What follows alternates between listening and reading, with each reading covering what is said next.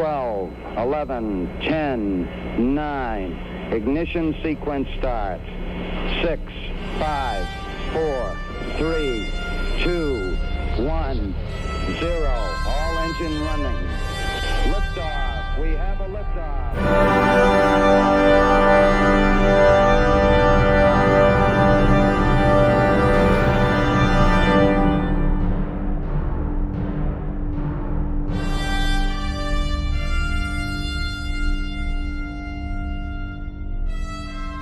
Ja, hallo zum Countdown Podcast. Diesmal die zweite Folge zum Space Shuttle. Wir sind mit dem Space Shuttle noch nie geflogen.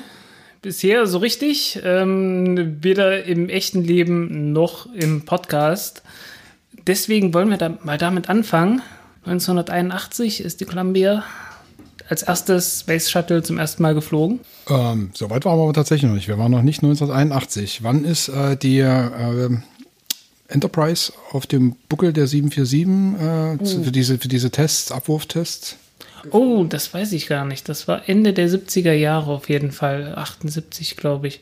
Damals gab es eine, äh, ja auch eine große Peti Petition von Star Trek-Fans, äh, dass dieses Space Shuttle auch Enterprise genannt wurde. Also das ist kein Zufall, das ist wirklich von Star Trek inspiriert. Ähm, ich dachte mal, es wäre ein Gag gewesen. Also einfach so, dass das eine aufgesetzte Story war, also dass das Ding von vornherein Enterprise heißen sollte. Nein, nein, also das war wirklich, äh, da gab es dann tatsächlich Star Trek-Fans, die das wollten. Ich meine, Star Trek war damals ja schon zehn Jahre alt und ähm, ja, hat genug Fans gegeben. Okay, ähm, war das äh, die Enterprise auch das erste, was gebaut worden ist, oder gab es noch äh, andere Modelle, die keinen Namen gehabt haben, die vorher gebaut worden sind? Oder war es wirklich ein Prototyp, der dann für also, diese Zwecke? Es gab welche aus äh, Sperrholz oder etwas besserem Material, einfach um, um zu gucken, ob alles äh, reinpasst, ob man es hinlegen, umdrehen und so weiter kann. Aber das war der einzige Prototyp letzten Endes. Ähm, noch ohne Triebwerke, ohne Hitzeschutz, einfach nur, dass es so weit alles übereinstimmt, dass man die Systeme testen kann. Also Elektronik war alles eingebaut, ja. ähm, war flugfähig. 70er, 70er Jahre Elektronik. So heißen Bordcomputer mit Ferritkern. So flogen die dann noch bis in die 80er. Was heißt Ferritkern? Äh, das sind so kleine, so ähnlich wie, kann man sich vorstellen, wie eine, wie eine Unterlegscheibe ähm, aus, aus äh, Eisenoxid, dass man mag den man magnetisieren kann. Einfach indem man durch Drähte Strom schickt. Der Strom baut ein Magnetfeld auf und ähm, dieses Ferrit äh, richtet sich dann halt nach dem Magnetfeld aus.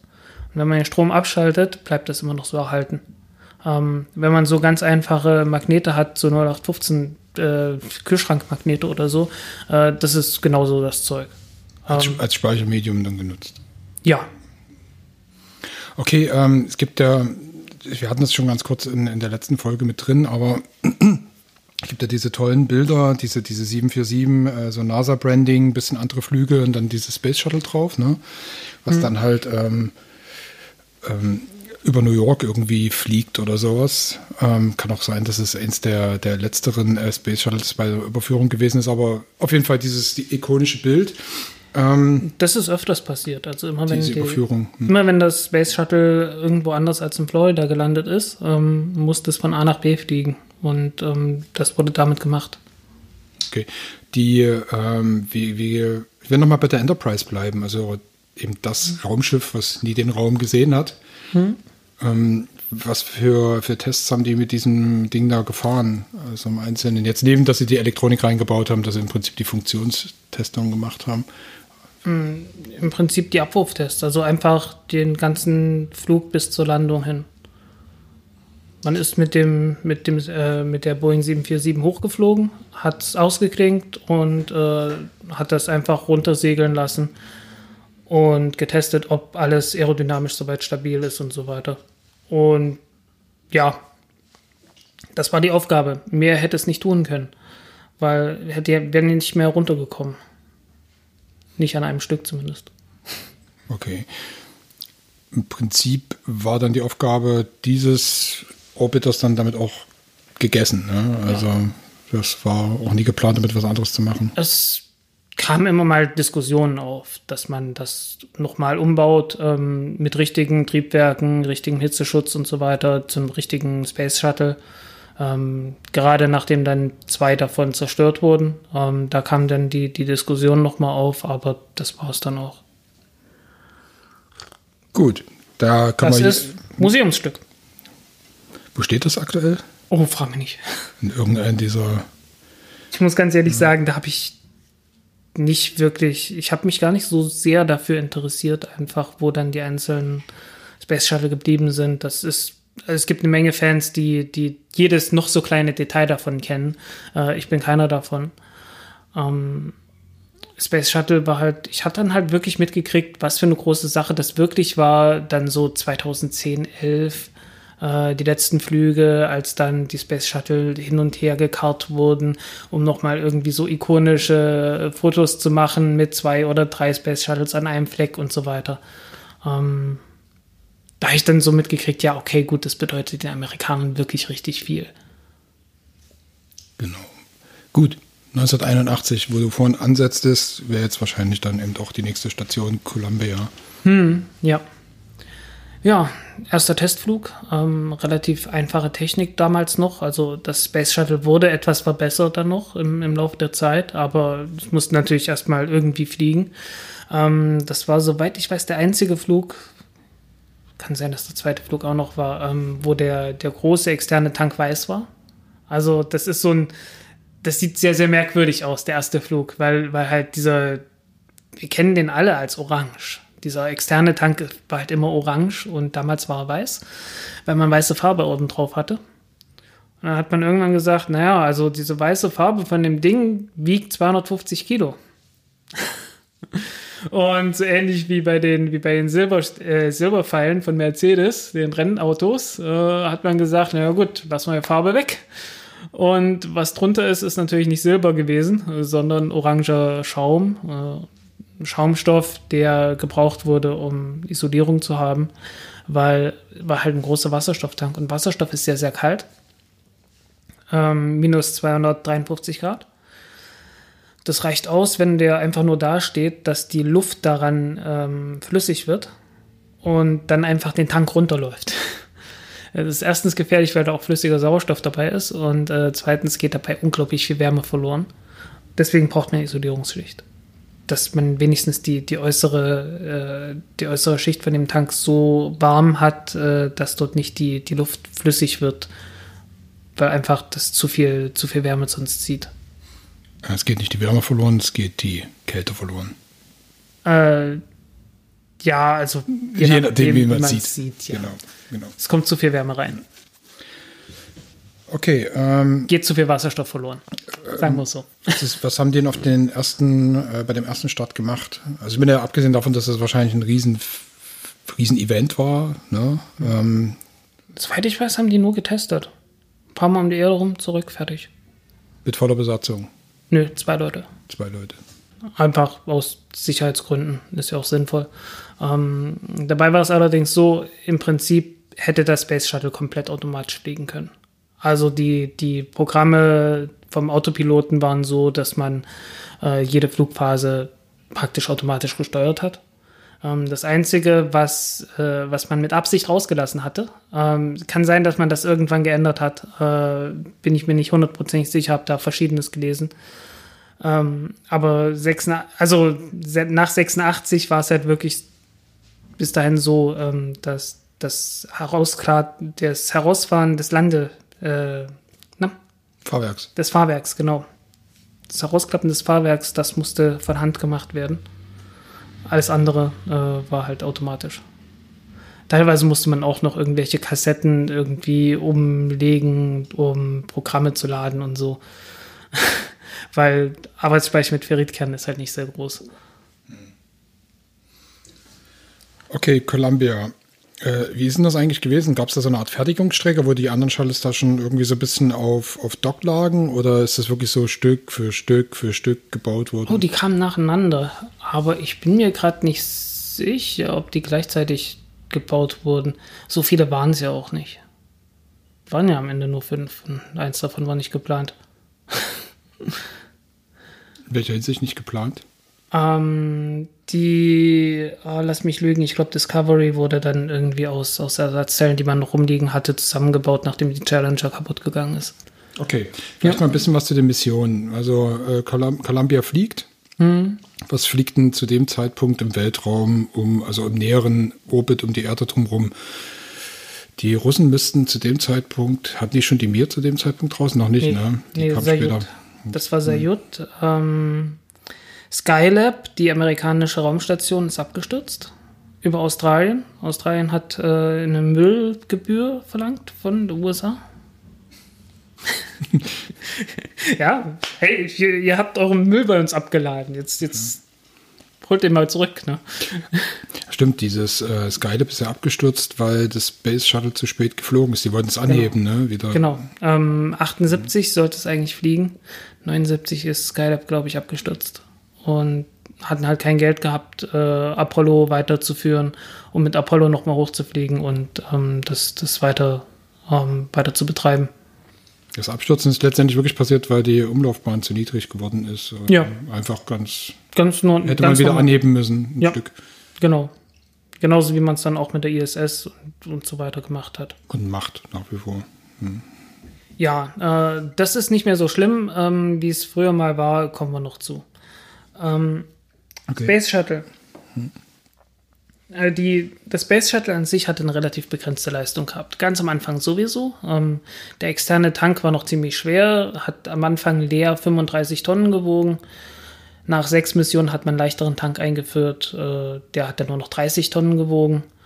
Ähm, in 90er Jahren hat man noch weiter einen leichteren eingeführt ähm, aus Aluminium-Lithium-Legierung. Und da hat man nochmal dreieinhalb Tonnen eingespart. Dann war man so bei 26,5 Tonnen. Und äh, praktisch jedes Kilo, was man da einspart, ist, ist fast nochmal ein Kilo zusätzlicher Nutzlast. Ähm, was man vorhatte, damals geplant hatte, aber nie, durch, nie umgesetzt hat, war die, ähm, die Seitenbooster ähm, aus zu, verlängern. Bestehen ja aus vier Segmenten. Man wollte noch ein fünftes Segment oben drauf setzen. Ähm, um einfach mehr Leistung zu haben, mehr Schub am Anfang. Ähm, dazu kam es nie. Ähm, Was hätte das gebracht, einfach um das mehr, Ding einfach dicker mehr packen Leistung. zu können? Mehr. Leistung, mehr Flexibilität bei der Wahl vom Orbit. Okay. Das hat. Nochmal kurz zurück zu der Größe des Space Shuttles, dass wir uns nochmal so fürs innere Auge holen können, von welchen Dimensionen wir hier reden. Ne? Ja, also das Space Shuttle war ja gedacht als Ersatz für eine Rakete. Und ähm, praktisch hatte es ja einen Frachtraum gehabt, der sehr groß und lang war. Ähm, Durchmesser 5 Meter, 15, 15 Fuß, glaube ich. Und ähm, Länge 60 Fuß, also um die 20 Meter. Und ähm, also Riesending halt. Ähm, da war genügend Platz, um Satelliten reinzupacken, äh, genügend Platz für, für sowas wie Hubble Space Telescope. Ähm, wenn man, was das Space Shuttle nicht konnte, war wie eine Rakete einfach in einen hohen Orbit reinfliegen. Das ging halt nicht wirklich. Ähm, wenn man Satelliten in einen hohen Orbit bringen wollte, brauchte man noch eine zusätzliche Raketenstufe. Ähm, beziehungsweise man hatte ja geplant, äh, wir erinnern uns, äh, 69, Anfang der 70er Jahre war man noch sehr viel optimistischer. Damals hatte man gesagt, na okay, wir bauen dann irgendwann das Nuclear Shuttle ähm, und bauen ein anderes Triebwerk rein mit einem Kernreaktor drin und äh, nehmen noch einen zweiten Wasserstofftank mit und dann heizen wir den Wasserstoff direkt mit dem Kernreaktor auf, sind viel effizienter und fliegen damit einfach direkt in den hohen Orbit rein. Zum Mond, wer weiß, zum Mars vielleicht. Ne? Also das war so der, das war so ein Plan. Das ging natürlich erstmal nicht. Ähm, stattdessen hat man, äh, wenn man einen Satelliten in hohen Orbit bringen wollte, äh, praktisch noch mal eine Rakete in den Laderaum des Shuttles reingestellt. Ähm, zweistufige Rakete, nannte sich Inertial Upper Stage, IUS, und war ursprünglich äh, auch nur so ein, so ein witzigerweise SLS hat heutzutage auch eine IOS. Die nennt sich Interim Upper Stage, also so, so Zwischenlösung. Und äh, das war die auch denn eigentlich hatte man gedacht, naja, wir nehmen eine, eine Wasserstoffoberstufe, eine Centaur-Oberstufe, weil die ist auch für die Größe gedacht. Ne? Also kann man locker in den Frachtraum vom Shuttle mit reinpacken, zusammen mit einem Satelliten und ähm, können die dann starten. Fliegt dann mit einem Satelliten hoch, ähm, kann oben nochmal neu starten, das Triebwerk. Also man, man, man fliegt ja immer erst in diesen Übergangsorbit, sodass man einen Orbit hat, mit dem man erstmal auf die Höhe kommt, wo der geostationäre Orbit anfängt. Und ähm, ähm, beschleunigt dann nochmal, um daraus eine kreisförmige Umlaufbahn zu machen. Und das konnte man mit so einer Centaur-Stufe machen, die man einfach nochmal neu starten konnte. Das war damals schon ähm, soweit.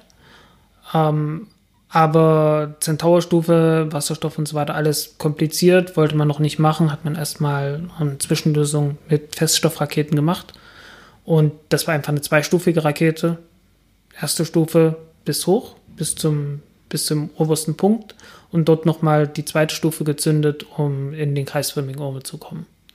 Und der kreisförmige Orbit, da konnte man dann ungefähr 2,3 Tonnen hinbringen. Wenn man das nicht wollte, wenn man es so machen wollte wie normale Nachrichtensatelliten, einfach nur einen Übergangsorbit, die dann selbst äh, in den kreisförmigen reinfliegen, dann waren es um die 5 Tonnen. Knapp 5 Tonnen. Mit anderen Worten, der Space Shuttle hatte eine Leistungsfähigkeit ungefähr vergleichbar mit einer Ariane 4 Rakete. Plus dass man halt immer das Space Shuttle mitgeschleppt hat und die Besatzung mitgeschleppt Exakt, hat. Exakt, ja. Alles. Hm. Also das war, das war halt so hm. Nicht sehr wirtschaftlich. Ähm, deswegen äh, hat ja auch die Ariane-Raketen haben ja dann auch sehr schnell äh, den gesamten kommerziellen Markt äh, praktisch abgedeckt. Das war natürlich nicht nur, nicht nur ein Verdienst der Ariane-Raketen alleine, sondern auch ähm, von den Problemen, die das Space Shuttle dann später hatte.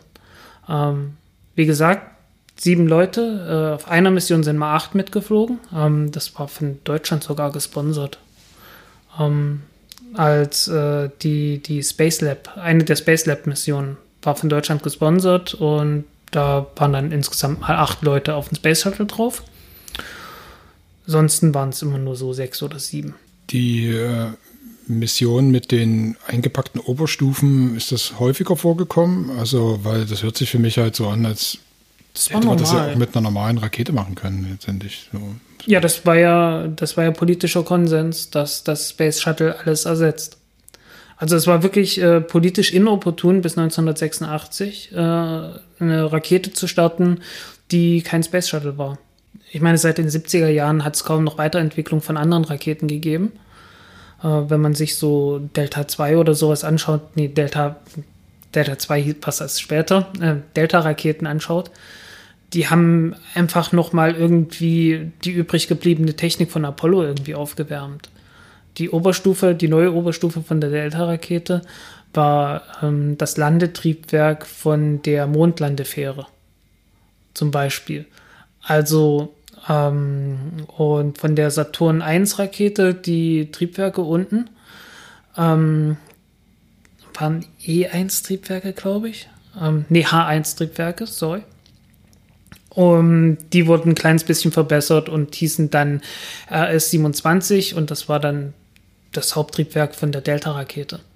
Also, das ist so ja, also man, man hat halt wirklich irgendwie zusammengeklaubt, was man noch hatte, weil richtig Entwicklungsarbeit wurde in Normalraketen überhaupt nicht mehr gesteckt. Also ein bisschen rumkannibalisiert. Ja. Und das ging bis in die 90er Jahre rein. Und äh, da stand man dann da. Okay, Kommen wir noch zu. Du fliegt ja das Ding ne, ja. Äh, vor sich hin. Es sind ja am Ende über 200, 200 Missionen geworden. Nee, nee, 135. 135. 135, ja. Also. auf 200, ah, wahrscheinlich haue ich das mit Ariane durcheinander. Ja, ja, nee. Passiert. Okay, sorry. Nee, ähm, gut, das Ding fliegt jetzt. Hat er verschiedene Aufgaben zu erfüllen. Einerseits sicherlich äh, den militärischen Auftrag noch zu erfüllen, also diverse ja. Sachen auszusetzen. Es, ähm, die es hat eine Reihe von militärischen Missionen gegeben, mit äh, teilweise auch mit dieser mit dieser Oberstufe. Ähm, Spionagesatelliten größtenteils Spionage und Kommunikation, äh, Relaissatelliten, ähm, alles sowas. Startfrequenz wurde langsam gesteigert.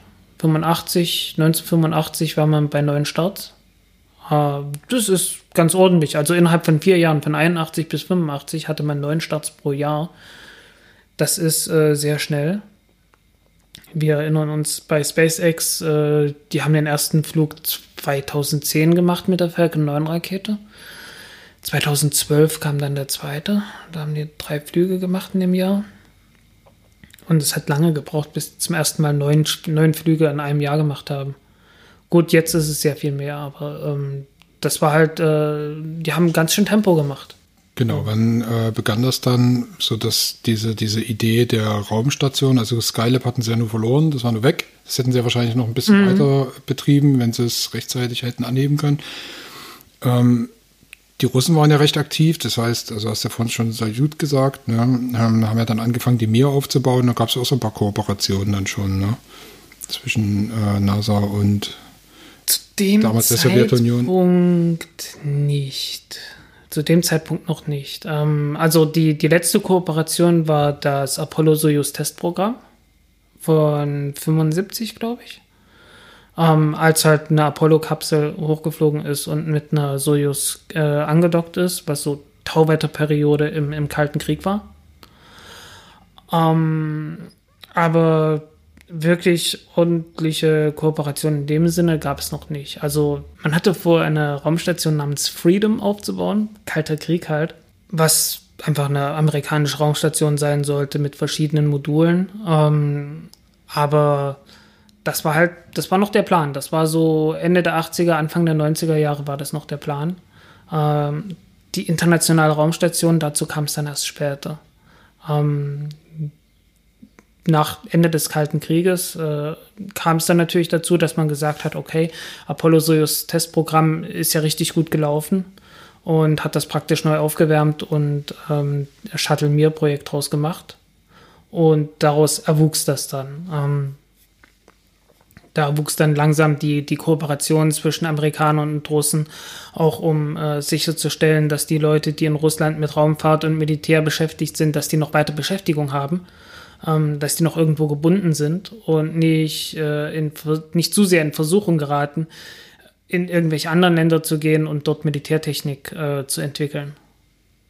Also gerade so im Nahen Osten oder sowas dann genau. anzuwandern, wo ein bisschen Geld da ist und ähm, ja. wo man dann halt irgendwie gucken kann, wie man sich einbringt. Ähm, ja, also das war wirklich, äh, das war wirklich Absicht gewesen, dass man versucht hat, den Russen Arbeit zu beschaffen. Ähm, sowohl was Raumstationen angeht, als auch äh, dann, dann russische Triebwerke zu importieren. Und äh, Boeing hat ja, hat ja eine Kooperation aufgebaut, dann Sea Launch, äh, halt alles sowas. Also da gab es da gab's wirklich ähm, so ein bisschen schon Arbeitsbeschaffungsmaßnahmen für Russland. Ja, man hat es dann auch ein bisschen besser unter Kontrolle. Ne? Also es ist ja also an sich schlau, ne, den, hm. den Feind oder den ehemaligen Feind einzubinden.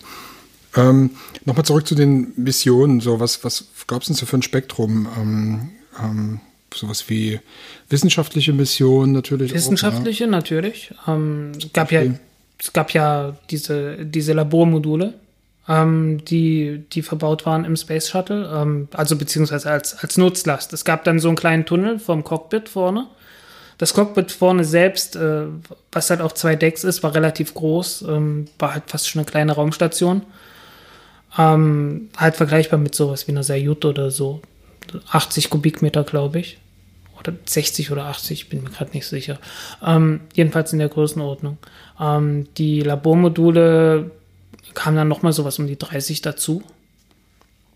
Gab einen kleinen Tunnel, dass man da, da reinkommen konnte und dort, äh, dort halt arbeiten konnte.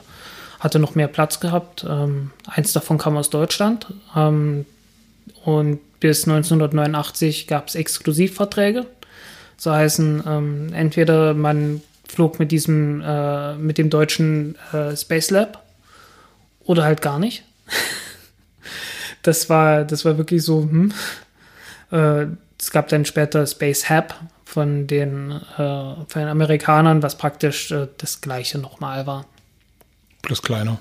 Bisschen kleiner, ja. Ähm, also, ähm, wie hieß es, Space Lab, Space Lab. Ähm, ich bin immer versucht zu sagen Skylab. Ähm, Space Lab äh, gab es in zwei, gab es in verschiedenen Varianten. Das war so ein modulares System.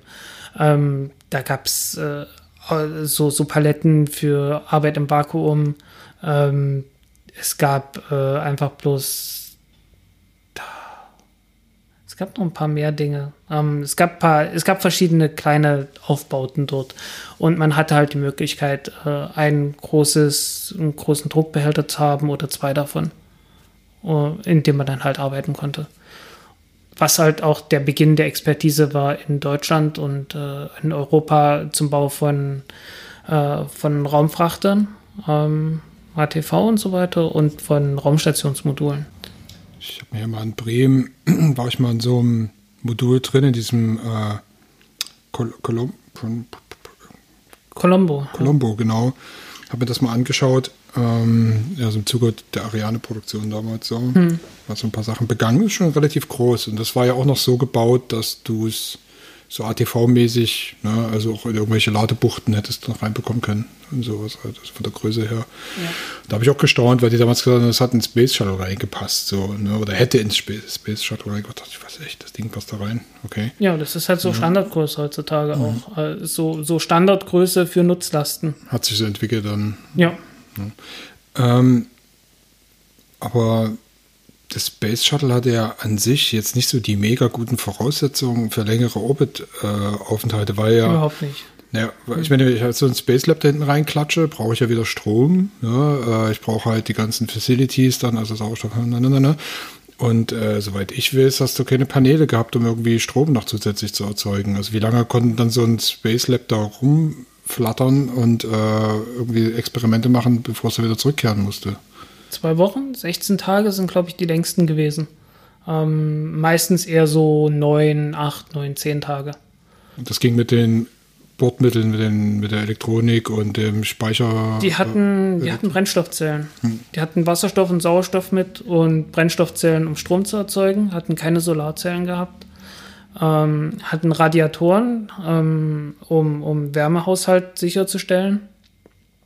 Ähm, die Radiatoren waren in den, äh, in den Klappen, in den Nutzlastklappen eingebaut. Deswegen mussten die immer sofort aufgemacht werden. Also die flogen halt hoch und haben erstmal alles hinten aufgeklappt, damit die Radiatoren Richtung Weltraum gezeigt haben, damit man die Wärme loswerden konnte.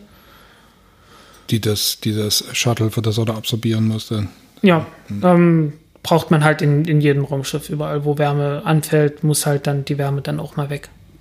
Das ist halt so Kühlsystem. Hat man auch auf der ISS. Ähm, da gibt es so ganz große, gibt's große weiße Paneele, die halt keine, keine Solarpaneele sind. Und das sind halt Radiatoren. Die dann im Infrarotbereich irgendwie das abstrahlen? Oder? Ja, einfach normale Wärmestrahlung halt. Ähm, kann man weiß anstreichen, weil ähm, dann reflektiert es halt das weiße Licht ist dann ein schlechter Emitter für weißes Licht, aber das ist ja nicht das Licht, was einen interessiert, deswegen kann man das machen. Okay. Die, ähm, diese wissenschaftlichen Missionen, ich kann mich so dunkel erinnern, also noch so Anfang der 90er, Ende, also Ende der 80er, hm. 80er Anfang der 90er, dass man da immer mal so Sachen gehört hat, so, ähm, ich glaube ja auch, dass der Ulf Merbold, der war irgendwie ja, so Anfang der, war, Anfang, der 80er mit dem Space Lab unterwegs. Ne? Genau, das war die Mission, wo, wo dann acht Leute drauf waren. Ach, das war die Mission. Okay. Soweit ich weiß, ja.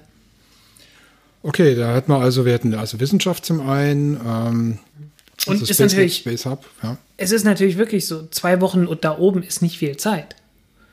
Überhaupt nicht viel Zeit. Ähm, und es war halt echt eine, Verschwendung von Ressourcen, ähm, so viele Leute da hochzubringen, die dann halt nicht lange da irgendwas machen konnten.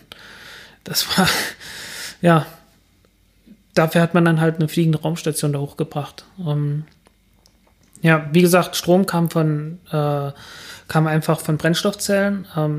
Das Space Shuttle war halt als Shuttle gedacht. Also zum wirklich wie so ein Shuttlebus. Halt einmal hochfliegen und dann wieder runterkommen, irgendwas mitbringen. Ähm, aber es gab halt nichts da oben, was man irgendwie, wo man irgendwas hätte hinbringen können und es gab auch kein Geld, da irgendwas aufzubauen. Und dann blieb es halt dabei. Dann gab es so kleine Spielereien, die man mitgebracht hat. Ähm, äh, die Wakefield Facility war so ein Ding. Das Ding ist dreimal geflogen. Ähm, die existierte nur deshalb, weil Space Shuttle nicht sehr, nicht sehr hoch fliegen konnte. Ähm, war halt immer noch relativ tief, so 300 Kilometer Höhe, was noch ziemlich in der Atmosphäre drin ist für so Weltraumfahrtverhältnisse. Und hat dann gesagt, naja gut, okay, wir, wir bringen einfach so ein rundes Ding mit äh, als, als Schutzschild gegen die Atmosphäre. So heißen, Luft kommt halt von vorne rein und äh, in, im Windschatten äh, können wir dann bessere Experimente machen, die richtig viel, richtig gutes Vakuum brauchen. Ähm, das hat nicht funktioniert. Äh, zumindest nicht so gut, wie man dachte. Also, okay, man hat 99 Prozent der Restatmosphäre dort weggebracht, aber geplant war eigentlich 99,9999 Prozent wegzuhaben und das ging halt nicht. Dann hat man es, äh, beim ersten Mal hat es irgendwie einen technischen Fehler gegeben, da konnte man es nur ähm, am Arm, also Space Shuttle hat ja so einen Nutzlastgreifarm, ähm, an dem hat man es dann halt rausgehalten. Ähm, das ging, aber man hat halt gedacht, naja, wahrscheinlich kommt das, was wir noch sehen, kommt wahrscheinlich noch von, vom Space Shuttle selber und dann wollte man es halt in 50 Kilometer Entfernung äh, auch haben. Das war von Anfang an so geplant, das war als Freiflugexperiment gedacht, dass man dann einfach später wieder einsammelt und äh, hat dann halt mitgekriegt, nee, es funktioniert alles nicht so wirklich und äh, hat es dann auch sehr schnell sein lassen.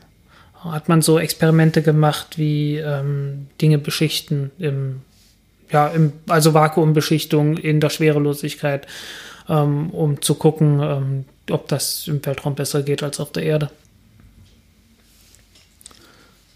Ja.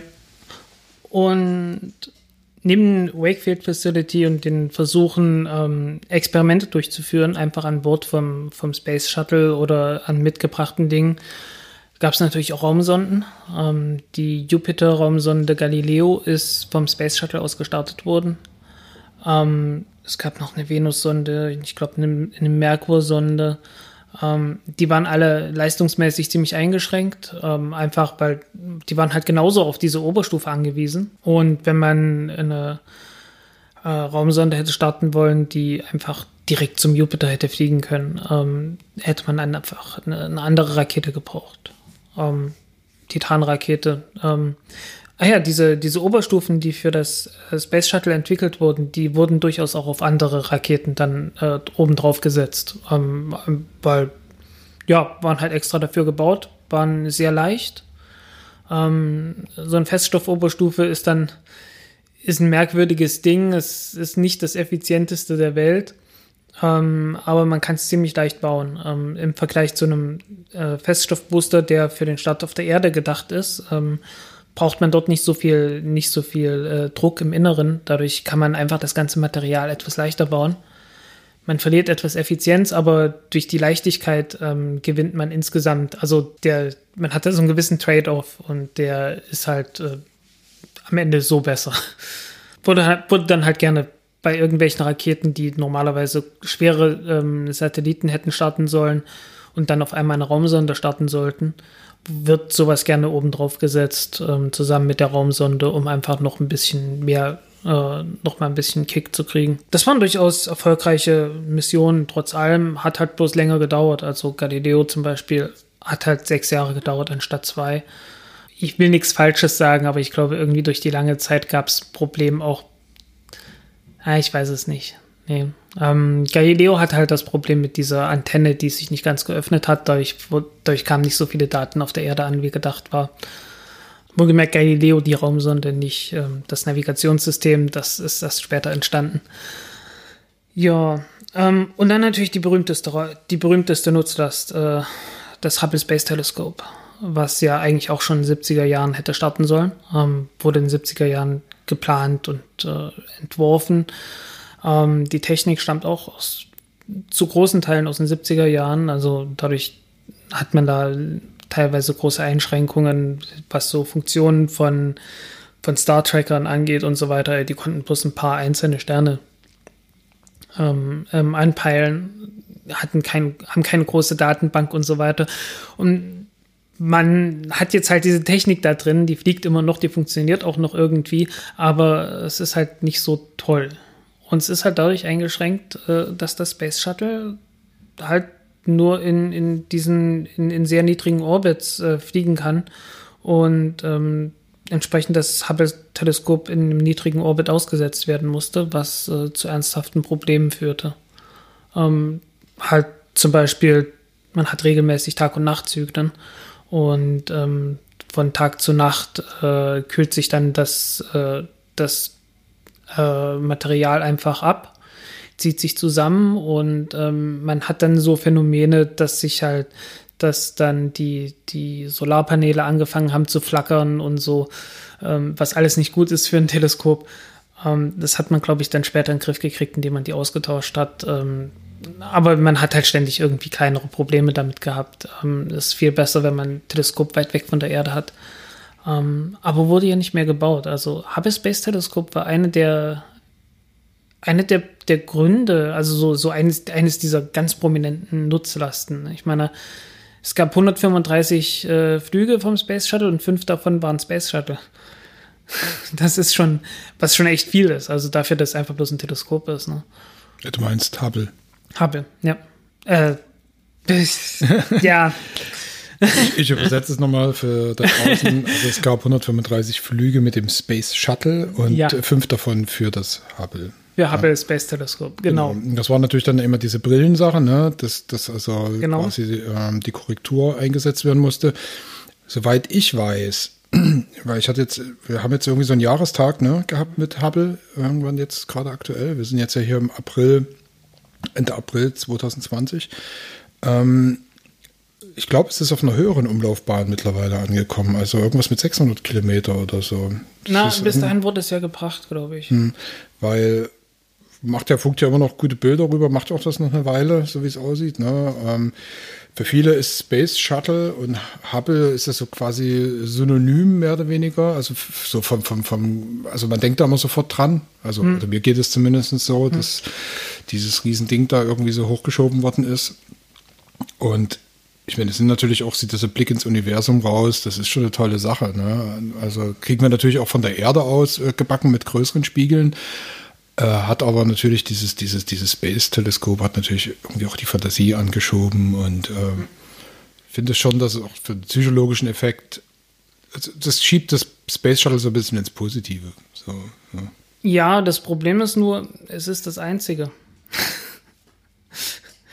ne, also äh, das, das Space äh, Hubble ist halt äh, das einzige Weltraumteleskop von nennenswerter Größe derzeit.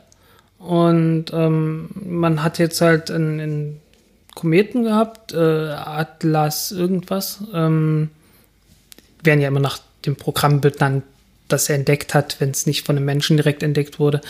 Ähm, und davon gibt es dann halt ein paar Bilder. Dann, äh, von, also jedes Mal, wenn irgendwas passiert, ähm, ähm, hat man dann halt exakt ein Weltraumteleskop. Und da muss man gucken, äh, was wie takte ich das jetzt ein? Und es wäre natürlich viel, viel besser gewesen, wenn man jetzt schon fünf davon hätte oder zehn davon. Ich meine, wir haben auch auf der Erde nicht bloß ein Teleskop. Und ähm, äh, Hubble ist ikonisch, absolut. Ähm, ist wirklich äh, ein, ein, tolles Ding auf der einen Seite, aber auf der anderen Seite nimmt es halt so viel Raum ein, ähm, dass man dabei übersieht, dass die Alternativen, dass man viel bessere Alternativen hätte haben können und haben müssen inzwischen. Ich meine. Gut, wie kriegst du aber heute so einen 13-Meter-Turm da hochgeschoben? Ne? Ähm, naja, man, schon vier Meter würden ja helfen. Und vier Meter mhm. hat man locker Platz dafür. Also ähm, so ist nicht. Und man, man könnte auch genauso gut äh, eine Nutzlastverkleidung bauen, die größer als fünf Meter ist. Ähm, ja, mit der Ariane 5 zum Beispiel hätte man ja auch eine größere Nutzlastverkleidung dafür entwickeln können. Ähm, wenn man die jetzt vor Augen hat, ähm, hat einen Durchmesser von fünf Metern. Einfach so von sich her. Und ähm, natürlich kann man eine Nutzlastverkleidung dann noch, noch etwas größer machen. Ähm, Problem da ist natürlich, dass die äh, dass die Ariane 5 in einem Gebäude aufgebaut wird und das Gebäude dann dafür umgebaut werden müsste, damit das alles rein und raus passt. Aber das wäre alles machbar gewesen und es hätte keine 10 Milliarden gekostet. Hubble ist halt wirklich, es ist wirklich so ein, es ist ein ernsthaftes Problem, dass Hubble so toll ist. Also es, es nimmt halt wirklich den, den Raum ein, den man eigentlich ähm, den man eigentlich für eine ernsthafte Entwicklung von, von Weltraumobservatorien gebraucht hätte. Gut, es wird ja wahrscheinlich auch nicht mehr so ewig funktionieren jetzt. Ne? Hm. Also ich wird, also so wie ich das so mitgekriegt habe, geben sie nach und nach die Gyroskope dann irgendwann auf und ja, die dann, wurden ja 2009 ausgetauscht. Ähm, ich glaube, die Gyroskope, ja, die, die Gyroskope, genau. Ähm, das sind mechanische Dinge. Also heutzutage wird das niemand machen. Äh, heutzutage macht man das alles mit Lasergyroskopen. Also, dass man einfach einen Laserstrahl ähm, in, in, praktisch im Kreis, äh, im Kreis laufen lässt und äh, schaut, ähm, ob, äh, ob das zu schnell geht oder zu langsam, um zu gucken, wie, wie die Drehraten sind und sowas. Ähm, hat den großen Vorteil, keine mechanischen Teile da drin, ähm, hält ewig, äh, solange wie die Elektronik hält halt. Und Elektronik hat man mitbekommen, hält ewig. Ähm, das mechanische Teile, also das sind wirklich Dinge, die sich drehen und wo man dann guckt, ob sich die, ob die sich bewegen in Relation dazu. Und die hatten in den letzten, die hatten bis 2009 äh, sind die immer wieder ausgefallen. Ähm, zwischendurch sind mal, ich glaube, drei, drei funktionieren noch, was auch reicht, um äh, komplett normalen Betrieb zu haben. Äh, wenn noch eins ausfällt, dann wird es langsam schwieriger. Also es gibt dann noch so, äh, man hat Wege gefunden, dann noch ein bisschen was zu machen, trotz allem. Ähm, aber es wird dann halt langsam immer schwieriger, umso mehr davon ausfällt. Okay, mal wieder zurück zum Transportmittel, zum Space Shuttle. Ähm, Gibt es denn überhaupt irgendwas Positives zu sagen, was im Zuge der Space Shuttle-Entwicklung an Innovation oder so irgendwie hinten rausgefallen ist? Oder kann man da nicht, das, kann man da nichts finden? Das Problem ist halt, ähm, es gibt halt, ähm, in, der, in der Wirtschaft gibt es immer die Opportunitätskosten. So heißen die große Frage, ähm, was hätte ich denn machen können, während ich mich mit diesem Ding beschäftigt habe? Und äh, wenn man danach geht, sind die Opportunitätskosten vom Space Shuttle einfach so groß geworden, dass man da wirklich kein gutes Haar dran lassen kann. es ist furchtbar. Ähm, und es tut mir auch immer wieder leid, im Prinzip, weil die, die Ingenieure haben natürlich hervorragende Arbeit geleistet, trotz allem. Ne? Es ist halt eine, eine Arbeit gewesen, hätte man sie anderswo, hätte man anderswo hervorragende Arbeit gemacht, hätte man halt mehr rausholen können. Und das ist dann halt, es ist, es ist wirklich immer schade und es ist schwierig, das zu kommunizieren, ähm, dass gleichzeitig hervorragende Arbeit geleistet werden kann und äh, trotzdem das Produkt an sich nichts ist, wo man vollkommen stolz drauf sei oder wo man vom Ergebnis her sagen kann, das war jetzt wirklich gut. Manchmal sind Dinge einfach nur teuer. Es ist, es ist wirklich immer sehr schade. So viel, so viel ist nicht rausgekommen, dass man, dass man jetzt sagen könnte, okay, hier hat es einen, einen, großen Durchbruch gegeben. Ähm, Wäre es möglich gewesen, die ISS auch ohne Space Shuttle aufzubauen? Naja, die, der russische Teil wurde komplett mit, mit russischen Raketen äh, aufgebaut. Man hat die Module halt äh, mit eigenen Steuertriebwerken, eigener Avionik und so weiter ausgestattet und dann einfach zusammengeschoben. Ähm, das funktioniert komplett auch so. Ähm, die Chinesen wollen ja eine eigene Raumstation aufbauen, die haben auch keinen Space Shuttle, das geht. Ähm, die großen, die großen äh, Module. Die Mir wurden natürlich auch genauso zusammengebaut. Mm, ja, weil ja auch mal so ein bisschen erzählt wird, dass quasi ohne das Space Shuttle so große Module hätten nicht äh, in einem Stück da hoch transportiert werden können. Ist das dann auch bloß eine Marketing-Sache gewesen? Oder? Es wurde halt so gemacht und ähm, ob das nun zwei, drei Tonnen mehr oder weniger, dann hätte man halt sich überlegen müssen, wie man die Ariane 5 ein bisschen umbaut, dass sie etwas leistungsfähiger wird. Ähm, aber also das, wenn überhaupt, scheitert es dann so an zwei, drei Tonnen. Aber ähm, ja, das Problem bei der ISS war natürlich auch, ähm, die ISS flog lange Zeit auf 300 Kilometer Höhe. 300, 330, so in der Größenordnung. Und es mussten immer wieder äh, Transporter hochfliegen, einfach nur um Sprit aufzutanken und äh, äh, das, die, die Flughöhe wieder anzupassen. Und erst 2011, als das Space Shuttle dann äh, endgültig nicht mehr geflogen ist, hat man die ISS äh, auf, also angehoben auf 400 Kilometer. Braucht viel weniger, ist viel weniger Atmosphäre drin, äh, muss da muss man viel seltener anheben. Und ähm, ja, das, also was das angeht, war das Space Shuttle echt ein Klotz am Bein. Ja, ja ich, ich würde halt gerne viel mehr Positives zum Space Shuttle sagen, aber dadurch, dass das Programm von Anfang an ähm, so aufgebaut war, dass es halt keine Alternativen gegeben hat oder dass man keine Alternativen gelassen hat, ähm, ist es halt wirklich zu einem Klotz geworden, der, der einen großen Teil der Raumfahrt, insbesondere der westlichen Raumfahrt, ähm, zurückgehalten hat. Mehr zurückgehalten als gefördert. Wenn wir schon mal bei den negativen Sachen sind, da können wir ja vielleicht kurz was zu den ja. zwei Unglücken erzählen. Hm. Ähm, fangen wir einfach mal vorne an. Ja. Ähm, ja, die Startrate vom Space Shuttle ist gesteigert worden. Ähm, wie gesagt, neuen Starts ähm, 85 und dann 86 äh, gab es noch, ich glaube, fünf und der letzte war dann ähm, Challenger. Ähm, an Bord war ein Tetris-Satellit, TDRS, äh, also ein Relais-Satellit. Ähm, an sich nichts Besonderes. Ähm, was besonders war, es war eine, eine Lehrerin mit an Bord. Um, ähm, und ich glaube, ein Israeli. Ich, es, es, waren, es waren besondere, also man, man hat natürlich beim Space Shuttle dann, wenn regelmäßig Menschen da hochgeflogen sind, hat man natürlich darauf geachtet, ähm, wen schicken wir da alles hin. Und ähm, John Glenn ist ja später auch nochmal geflogen, der, ähm, lass mich lügen, im Apollo-Programm und ich glaube auch im Gemini-Programm schon geflogen ist.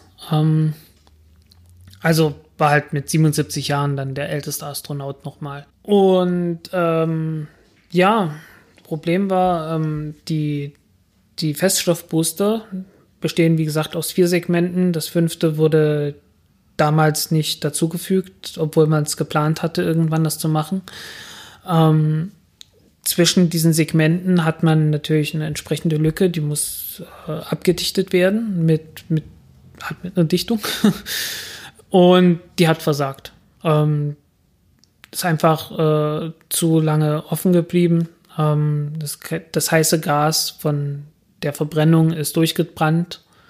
Ähm, an der Stelle, wo es etwas inopportun war, einfach weil auf der anderen Seite der Außentank war, ähm, der Wasserstofftank. Und ähm, ja, durchgebrannt. Äh, der Tank ist geplatzt und das war's. Keine Chance. Also im Prinzip wie so ein Schweißbrenner hat sich das da einmal äh, reingeschnitten und dann war lustig Sauerstoff, Wasserstoff dahinter und dann hat es Bumm gemacht. Das, nee, noch nicht mhm. mal. Einfach nur geplatzt. Einfach nur, also nur der Druck hat schon ausgereicht, das zu zerlegen. Ja, das, das reicht völlig. Das ist wie ein Ballon. Ich habe das ja damals gesehen äh, in Nachrichten, äh, noch zu DDR-Zeiten der aktuellen Kamera. Hm. Und das war wirklich echt eine ganz schöne Wolke, die da stand, ne? Hm. Und da hast du ja auch keine Einzelteile mehr gesehen. Da flogen dann noch so ein bisschen die Booster rum, irgendwie so ein paar, paar Stücken, ne? Und von dem Shuttle hast du aber nichts mehr gesehen. Ne? Das muss es komplett um, zerlegt haben. Das, also. Nee, nee, das ist noch geflogen. Ah, das ist noch bis, das ist noch äh, wahrscheinlich am Stück äh, aufs Meer dann aufgeschlagen. Weil es kann mich nicht erinnern, das gesehen zu haben. Also wahrscheinlich so schnell irgendwo. Ja, das ist ja, ähm, das ist so ähnlich wie bei der Falcon 9 Rakete, die im Flug äh, zerlegt wurde. Da hast du auch nicht mehr gesehen, dass der, dass die Dragon Kapsel da eigentlich noch da war und äh, am Stück runtergefallen ist. Aber wahrscheinlich hat es die Leute schon vorher getötet da drin, ne? Oder meinst nicht du, unbedingt. Aufschlag nee, also, es, also äh, so groß sind die Kräfte nicht. Ähm, wie gesagt, der, es ist ja bloß der Tank geplatzt, die, äh, die Feststoffbooster sind weggeflogen. Und ähm, die Leute selbst dürften das noch bis zuletzt äh, erlebt haben. Wir hatten aber keine Chance, diesen Ziegel irgendwie nochmal in Flugposition zu bekommen, oder? Nee, ähm, war natürlich beschädigt. Also kann man, also gut möglich, dass da irgendwie die Hälfte abge, abgegangen ist oder so. Also, na, aber das, äh, soweit ich weiß, das, äh, das Cockpit war noch äh, mehr oder weniger intakt und ist dann irgendwann aufgeschlagen. Ähm, ja, einfach keine Chance. Das ganze System war halt äh, darauf ausgelegt, ähm, dass es halt funktioniert. Ja, wenigstens, also ich meine, dieses vordere Segment, also wenn, wenn man sich mal so eine, so eine schematische Darstellung des Space Shuttle anschaut, ne, hm. das habe ich mir nochmal zu Gemüte geführt, dann guckt man sich das Ding so von der Seite an und dann sieht man da halt, wenn man mal so die Außenverkleidung von der, von der Fracht, von dem Frachtraum also wegnimmt, dann hast du im Prinzip eine Bodenplatte. Wie so bei so einem ollen Pickup. Ne? Hast hm. eine Bodenplatte, da ist dann vorne so eine Fahrerkabine drauf geschraubt, wie wirklich bei so einem ollen, genau. rotzigen Pickup. Diese Fahrerkabine, dann kommt halt so ein Stück Platte. Im Zweifelsfall kannst du dann dort irgendwie eine, eine Ladefläche drauf schrauben oder irgendwas anderes oder auch nichts oder ein Auflieger oder so. Und dann kommt hinten mal so noch ein bisschen so, so ein Bobbel, wo da irgendwie die Leitwerke dran baumeln und das Triebwerk da drin steckt. So. Und dazwischen ist jetzt rein strukturmäßig nichts. Ne? Ja, exakt. Es gab mal, es gab mal Pläne, eine Cargo-Variante Shuttle C zu entwickeln. Da hätte man dann das Cockpit auch noch weggelassen und einfach äh, eine große Nutzlast äh, auf dem ganzen Ding gebaut. Und dann hätte man 70 Tonnen äh, hochbringen können anstatt 20. 2024 oder so. Ja, was ich aber damit sagen möchte, hm. ist halt, dass, dass dieses vordere Segment mit den zwei, mit den zwei Decks, ne, hm. Äh, was quasi die Fahrerkabine des Pickups ist, ja. ja meine, wo ist das Problem, dass da irgendwie dieses Ding sich abknipsen kann, mit ein paar Fallschirmen wieder runterschwebt? Im, Wie viele Tonnen hätte das gewogen? Weiß ich ja nicht, das musst du mir sagen.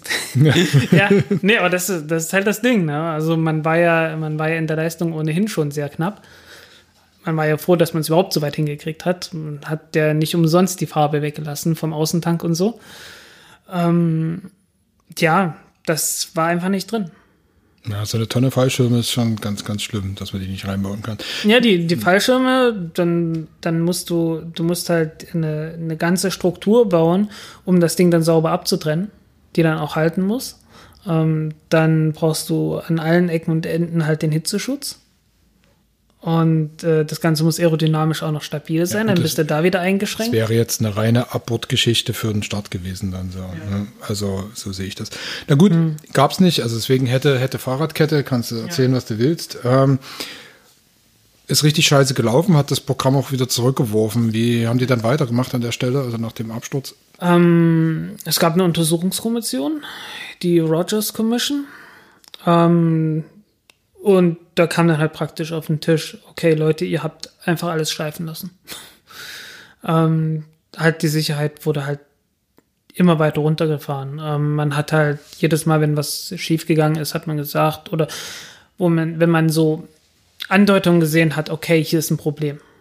Ähm, es hat in den, also man hat ja die, die Feststoffbooster hat man ja gelandet immer wieder und untersucht und hat halt festgestellt, okay, ähm, die Dichtungen sind, äh, sind manchmal ein bisschen schon verkohlt gewesen. Obwohl das niemals hätte passieren dürfen. Also die waren, die Dichtungen hätten einfach dicht sein müssen. Da, da hätte gar nichts hinkommen dürfen. Ähm, hat aber gesehen, okay, da ist was hingekommen. Und anstatt zu sagen, Leute, wir haben hier ein Problem, da hätte gar nichts sein dürfen, wir müssen irgendwie an der Konstruktion was ändern oder wir müssen klären, unter welchen Umständen das, ähm, unter welchen Umständen das entstanden ist, ähm, hat man das halt wegdiskutiert. Man hat gesagt, ja, es ist nun zu einem Drittel ähm, durchgebrannt und ähm, gibt dann einen Sicherheits, wir haben einen Sicherheitsfaktor von drei. Was habt ihr noch? Gut, das hat ja augenscheinlich nicht gereicht, aber ja. ich glaube, das hat sie schon beim letzten Mal genau, kurz erwähnt. Ja. Äh, es gab halt, Konstruktion. Genau, beim, bei den Haupttriebwerken gab es ähnliche Probleme. Ähm, da gab es dann halt äh, bei den Pumpen Risse in den Turbinenblättern, ähm, die man dann halt auch festgestellt hat, die man dann, wo man dann auch die Kriterien langsam aber sicher runtergefahren hat. Also man hat die ja getestet und hat halt am Anfang gesagt, naja, es, bei den Tests muss das Ganze für zwei Missionsdauern komplett äh, fehlerfrei laufen. Und irgendwann ging es dann runter auf eine. Dann hat man irgendwann gefragt, naja, können wir nicht zulassen, dass da eventuell noch Risse drin sind und es trotzdem nochmal neu laufen lassen, solange wie wir wissen, dass die Risse nur sehr klein sind und so weiter und so weiter. Also so, so langsam aber sicher wurde da immer mehr an Kompromissen eingegangen bis dann irgendwann geknallt hat. Also man hat im Prinzip versucht, diese Stadtfrequenz äh, halt irgendwie hochzuhalten. Ne? Da wie ist denn das dann ja. weitergegangen? Ähm, die ähm, haben dann erstmal eingestellt und sind die dann noch geflogen in dem Jahr? Oder? Nee, 88 erst wieder. Es gab eine Lücke von über zwei Jahren. Okay. Gut, dann ging es halt weiter. Dann lief es eine ganze Weile ziemlich reibungslos, ne? Hm. Ähm, bis, ähm, bis äh, die gleichen Probleme wieder aufgetaucht sind. Also äh, mehr oder weniger, wenn man sich den, den Untersuchungsbericht von der Columbia, ähm, vom Absturz der Columbia äh, durchliest, ist mehr oder weniger das Gleiche passiert wieder. Ähm, da, da fing dann langsam auch das an, was, was wir heute sehen bei äh, Boeing Starliner zum Beispiel, ähm, dass die NASA nicht mehr die gleiche Aufsichtsfunktion hatte, wie sie früher mal war. Ähm, dass, dass nicht mehr selbst die Leute hingeschickt hat, sondern ähm, äh, in dem Bericht steht, ähm, Oversight war das, was man hatte, also die, die Aufsicht, und dann hatte man nur noch Insight, also dass man nur noch Einsicht, ein, erst, statt Aufsicht nur noch Einsicht hatte. Also die, haben sich, die, die Unternehmen haben sich selber, selber kontrolliert quasi und wer sich selbst kontrolliert, kontrolliert nicht richtig.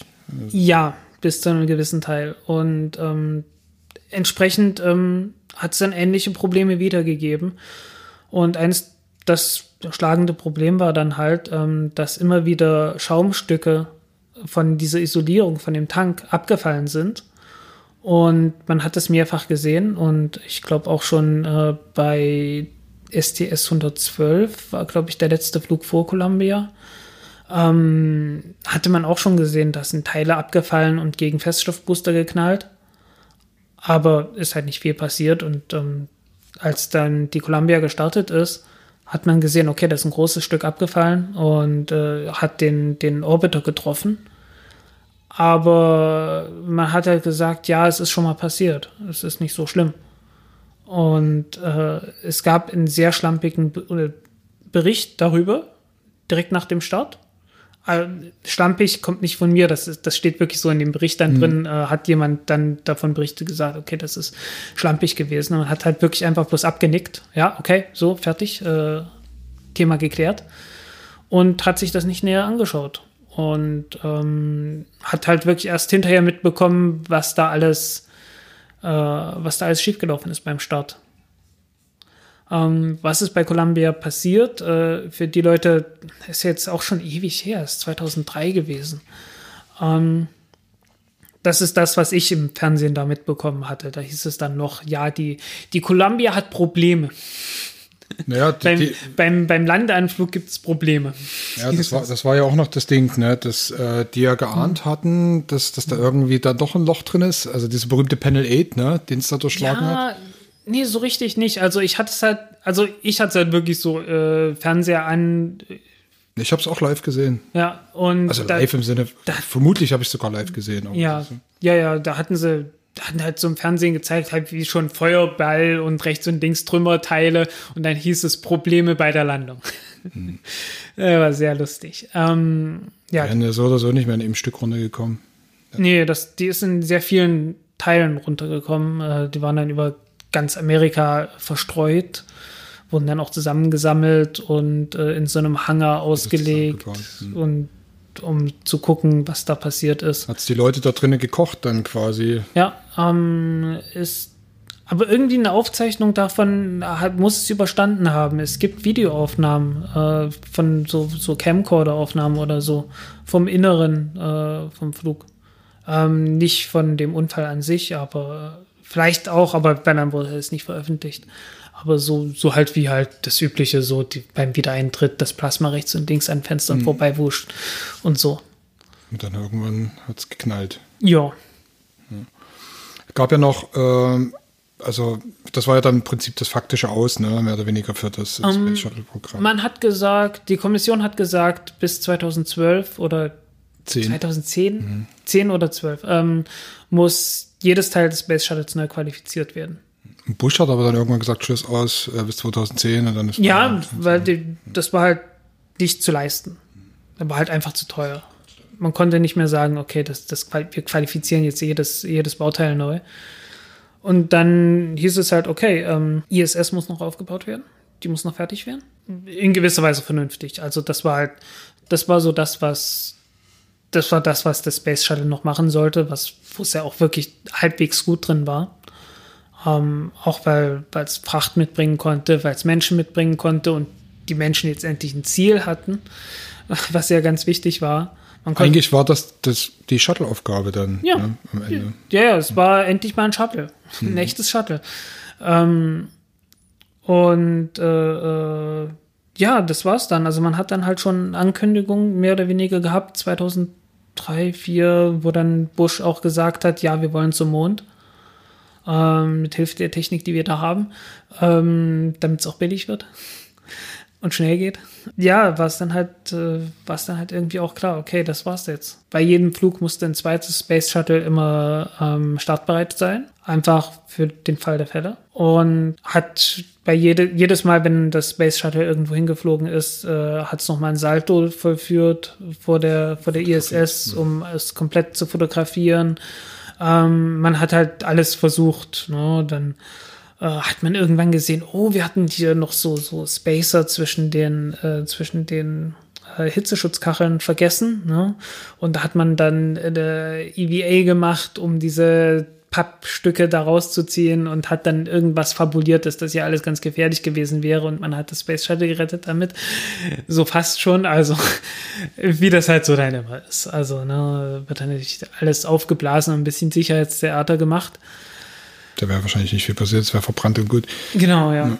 Die, ähm, ich meine, es klingt dann immer so nach so, so Einzel, Einzel Unglücken, aber wenn man sich so ein bisschen mal so in die kleinen Havarien durchliest ne, oder reinliest, äh, was es da gegeben hat, da gab es ja fast bei jeder, bei jeder Mission irgendwas, was da irgendwie mal nicht funktioniert hat. Ne? Also da hat man da irgendwie einen Tank angefangen zu brennen, man hat dort irgendwie einen Reifen abgeschmiert, dort irgendwie was weggeknickt und dort was weggeflogen. Also eigentlich was ist ja immer irgendwas abgefallen. Was Größeres ist, abgesehen von den beiden mhm. großen Unfällen, nur einmal passiert, da ist ein, ein Triebwerk im Flug ausgefallen.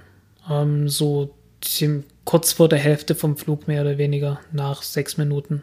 Ähm, ja, ausgefallen und äh, aber war spät genug, dass man noch den Orbit erreichen konnte. Und dann hat man Abort to Orbit gemacht, also Abbruch zum Orbit. Mit anderen Worten, man hat halt äh, die Mission normal weitergeflogen. Aber ansonsten, also äh, die Abbruchmanöver, also die, die, es gab eine Reihe von, von solchen Abbruch, äh, äh Manövern, die irgendwie geplant und trainiert wurden. Aber äh, alle Leute, die sich damit ernsthaft auseinandergesetzt haben, finden die allesamt haarsträubend. Aber wie gesagt, ähm, Space Shuttle zuletzt hat es noch die ISS aufgebaut.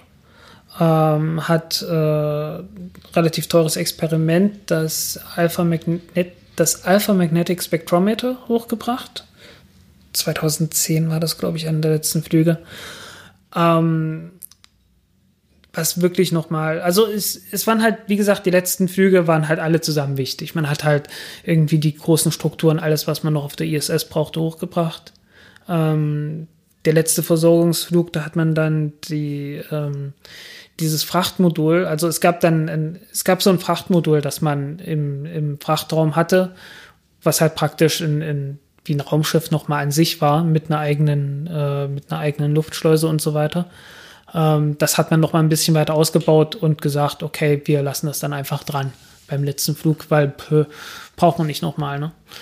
Ähm, ja, das hat man alles noch gemacht. Ähm, wie gesagt, es tut mir echt immer leid, dann so, so negativ dann über das Space Shuttle zu reden, aber ähm, wenn, wenn, wenn was schiefgegangen ist, dann sollte man das auch als, als irgendwie schlecht bezeichnen und nicht irgendwie unbedingt äh, versuchen, da ein gutes Fazit zu ziehen. Ähm, die Leute waren toll. Die Menschen, die daran gearbeitet haben, die haben da ihr Leben reingesteckt. Ähm, das war auch keine schlechte Arbeit, die die unbedingt an sich gemacht haben. Aber ähm, das heißt nicht, dass das, dass das Projekt an sich in der Gesamtheit dann das Beste von allem war. Ähm, kann man ja bei der DDR genauso sagen. Ne? Da haben auch Leute ihr, ihr Herzblut äh, dem Staat irgendwie geopfert teilweise. Ähm, auch ganz ohne negative Hintergedanken oder sonst irgendwas, aber es war halt am Ende trotzdem nicht toll. Ja, man kann also sagen, das Space Shuttle ist die DDR der Raumfahrt. oh Gott. ja. Naja, naja, warte mal. Also so doof ist das gar nicht, der hm. Vergleich. Hm. Ähm, wir müssen jetzt ja mal zum Ende finden und das irgendwie ja. mit einem Schwung schaffen. Ja, der Vergleich ist vielleicht gar nicht so schlecht. Hm. Also ich finde es auch gut, dass du nochmal darauf hingewiesen hast, dass die Leute da ihr Herzblut, ihr Wissen und alles reingesteckt haben. Ähnlich wie in der, tatsächlich in der DDR. Es ändert aber nichts daran, dass das System zum Scheitern verurteilt war. Ja. Und das ist beim Space Shuttle vermutlich auch der Fall gewesen. Ja, leider. dann mit diesem total traurigen, äh, traurigen Fazit. Nee, es ist noch nicht unser Fazit. Ich denke mal, ähm, um. dann beim nächsten Mal geht es noch mal ein bisschen weiter an der Stelle. Ne? Dann schauen um. wir mal, was die Zukunft bringt. Beim nächsten Mal geht es dann um das, wo es eigentlich geht. Nämlich das letzte Jahrzehnt der Raumfahrt. Ähm, was halt eigentlich bloß damit aufhörte, dass der, äh, damit anfing, dass das Space Shuttle zu Ende ging, aber es hat halt so viel geprägt, dass wir jetzt mal äh, darüber, darüber reden mussten, was, was jetzt eigentlich das Problem war, weil diese Ära ging zu Ende und äh, hat natürlich äh, in der Organisation vieles hinterlassen, das auch noch bis heute da ist. Ähm, aber umgekehrt äh, hat natürlich jetzt auch, hat sich auch was Neues gebildet, gerade mit SpaceX ähm, das daraus hervorgegangen ist. Und äh, darüber werden wir reden und das wird eine sehr viel positivere Folge, zumindest zum Ende hin werden. Okay, gut, dann äh, danke ich dir, dass du mir wieder ein paar schöne Sachen erzählt hast. Ähm, ja, das letzte Wort gebührt natürlich dir.